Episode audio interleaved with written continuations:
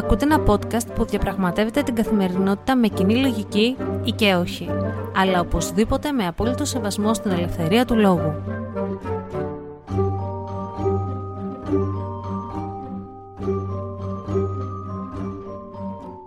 Καλημέρα σας ή καλησπέρα σας, γιατί δεν ξέρω τι ώρα ακούτε αυτό το podcast. Είμαι η Αναστασία και καλώς ήρθατε σε ένα ακόμα επεισόδιο του Common Sense Diary.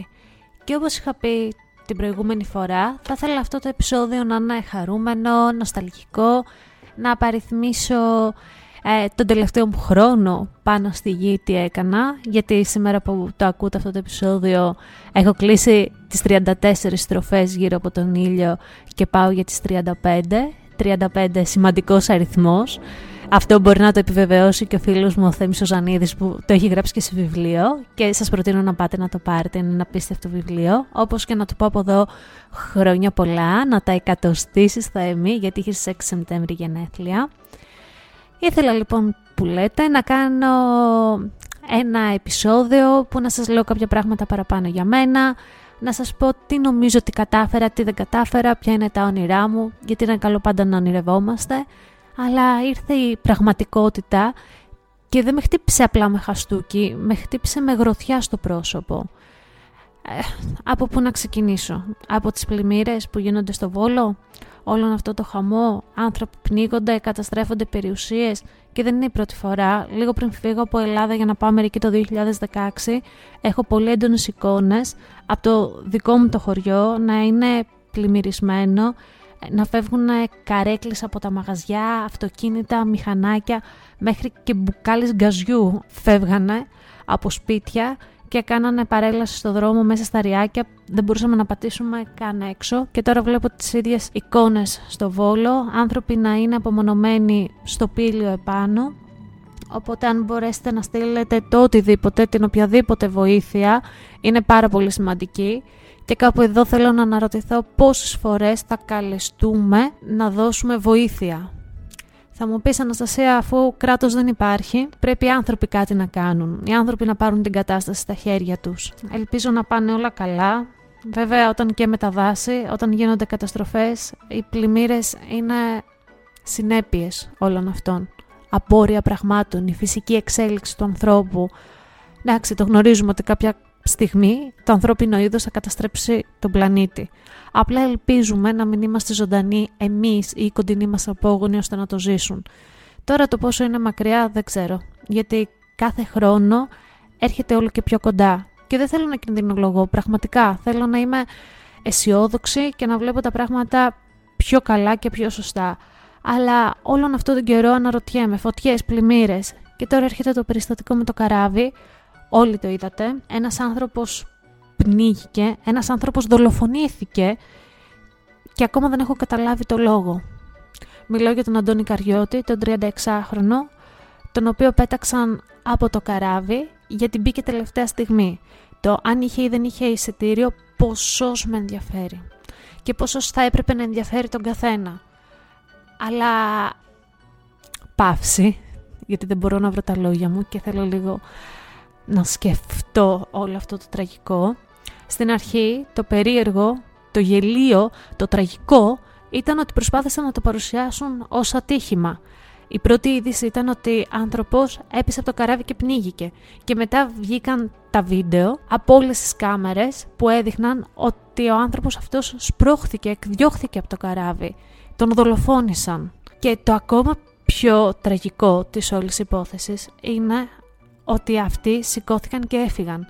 Και μπορεί να μας σοκάρει ότι έγινε αυτό σε ένα καράβι, αλλά θα ήθελα να το παραλληλίσω λίγο με τα θύματα τροχαίων που υπάρχουν στους δρόμους και οι ασυνείδητοι οδηγοί σηκώνονται και φεύγουν. Θέλω πολλά να πω για το συγκεκριμένο περιστατικό. Για αρχή, οκ, να πω ότι αυτοί οι άνθρωποι, αυτά τα αντικείμενα, γιατί για μένα δεν είναι άνθρωποι, είναι αντικείμενα, μπλέξανε σε καυγά με τον 36χρονο για τους χύψη λόγους δεν τον ήθελαν πάνω στο καράβι και άρχισαν να το σπρώχνουν και έστω ότι δεν ήθελαν να κάνουν αυτό που έκαναν και ότι έγινε κατά λάθος πάνω στη διαμάχη και δεν φαίνεται καλά από το βίντεο, που φαίνεται πεντακάθαρα από το βίντεο ότι το σπρώχνουν επίτηδες. Μετά τι κάνεις, μετά τι κάνουν, τίποτα. Ενημέρωσαν ότι όλα είναι καλά. Και το καράβι σηκώθηκε και έφυγε και για 42 λεπτά πήγαινε την πορεία του, σαν να μην έχει συμβεί τίποτα. Και το κάλεσε πίσω εισαγγελέας. Το καράβι είχε φτάσει στην Έγινα. Αυτό δεν το χωράει ο νους μου. Και κάθε φορά που γίνεται ένα τύχημα και υπάρχει ένας οδηγός που αφήνει έναν ανυπεράσπιστο στο δρόμο, σκοτωμένο, πάλι δεν το χωράει ο νους μου. Αλλά αυτή τη φορά ίσως μας σώκαρε περισσότερο γιατί το είχαμε και σε βίντεο. Το βλέπαμε. Το είδαμε ξανά και ξανά, πάλι και πάλι.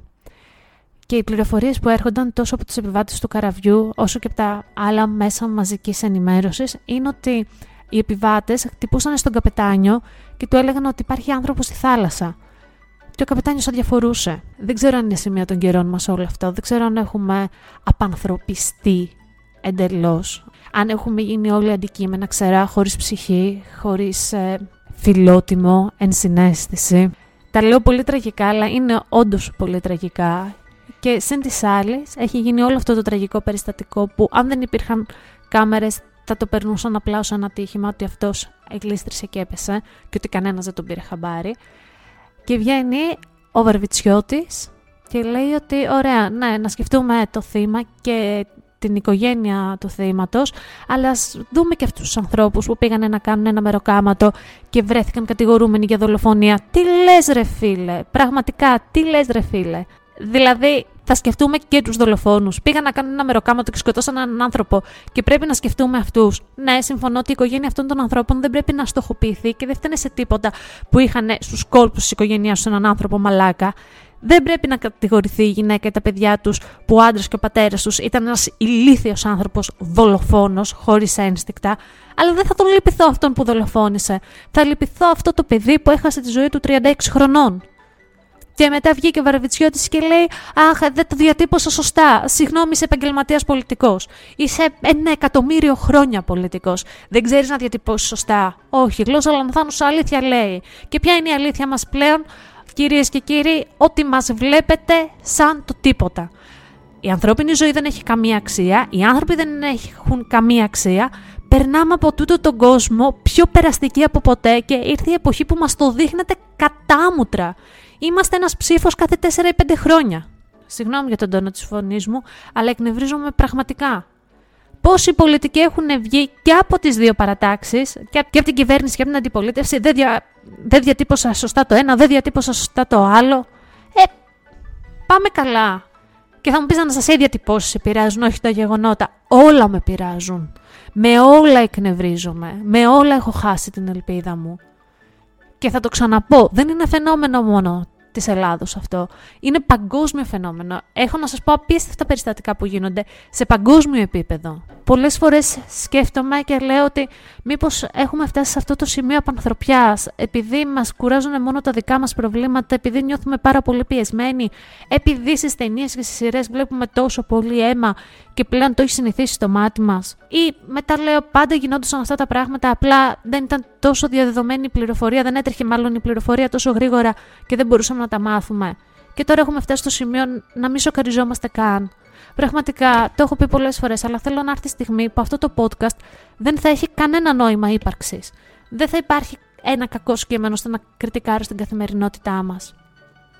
Και από την άλλη, έχουμε μέσα κόμματα βλέπε Βελόπουλος και δεν ξέρω πώς τον άνεμο λένε το κόμμα του, που υποκινούν καταστάσεις και κάνουν τον κόσμο αντί να εστιάσει στο πρόβλημα που πραγματικά έχει, που αυτή τη στιγμή είμαστε ένα κυβέρνητο καράβι σαν χώρα, εστιάζουμε στους μετανάστες, επειδή τους συμφέρει να εστιάζουμε στους μετανάστες και εμείς σαν χάπατα πάμε και κατηγορούμε αλόγιστα και αγόγιστα ανθρώπους που έρχονται για μια καλύτερη μοίρα, που στο κάτω-κάτω της γραφής δεν θέλουν να κάτσουν στην Ελλάδα. Και για ποιο λόγο να κάτσουν στην Ελλάδα, εδώ οι Έλληνες δεν θέλουμε να κάτσουμε στην Ελλάδα.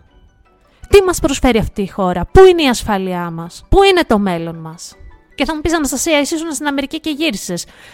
Ούτε εκεί ήταν καλύτερα, ούτε εκεί είχα την ασφάλεια.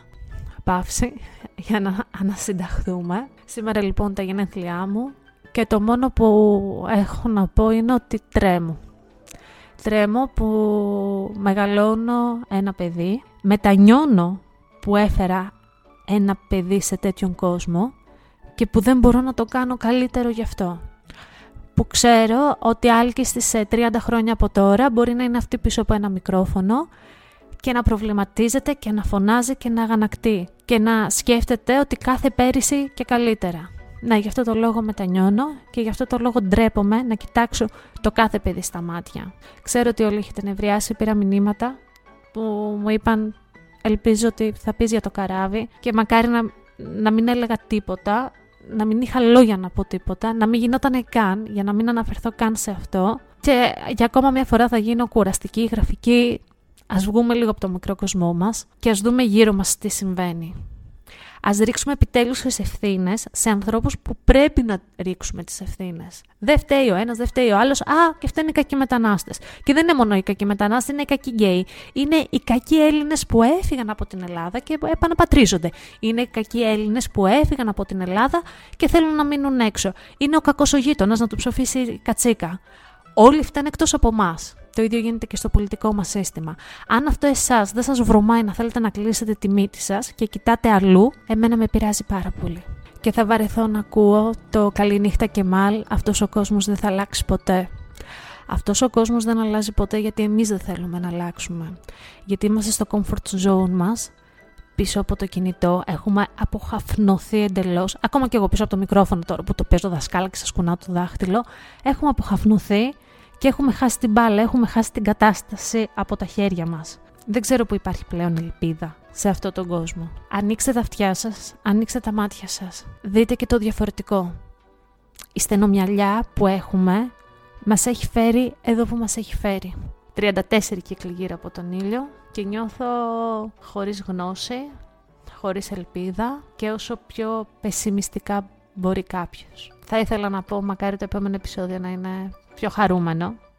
Μάλλον είμαι σίγουρη ότι το επόμενο επεισόδιο θα είναι χαρούμενο γιατί στο επόμενο επεισόδιο θα ακούσετε μία συνέντευξη με τον Ντένις, ένα gender fluid μοντέλο που μιλάει πάρα πολύ ωραία και πάρα πολύ όρημα για την ηλικία του. Έχει μια ιδιαίτερη ομορφιά ο λόγος του και θέλω να το ακούσετε. Και μέχρι να ξεχάσουμε τα συγκεκριμένα περιστατικά, τις πλημμύρες και τη δολοφονία του Αντώνη μέχρι να έρθει κάτι άλλο να μας συνταράξει, Ήμουν η Αναστασία. Αυτό ήταν ένα ακόμα επεισόδιο του Common Sense Diary και μέχρι την επόμενη Παρασκευή. Γεια σας!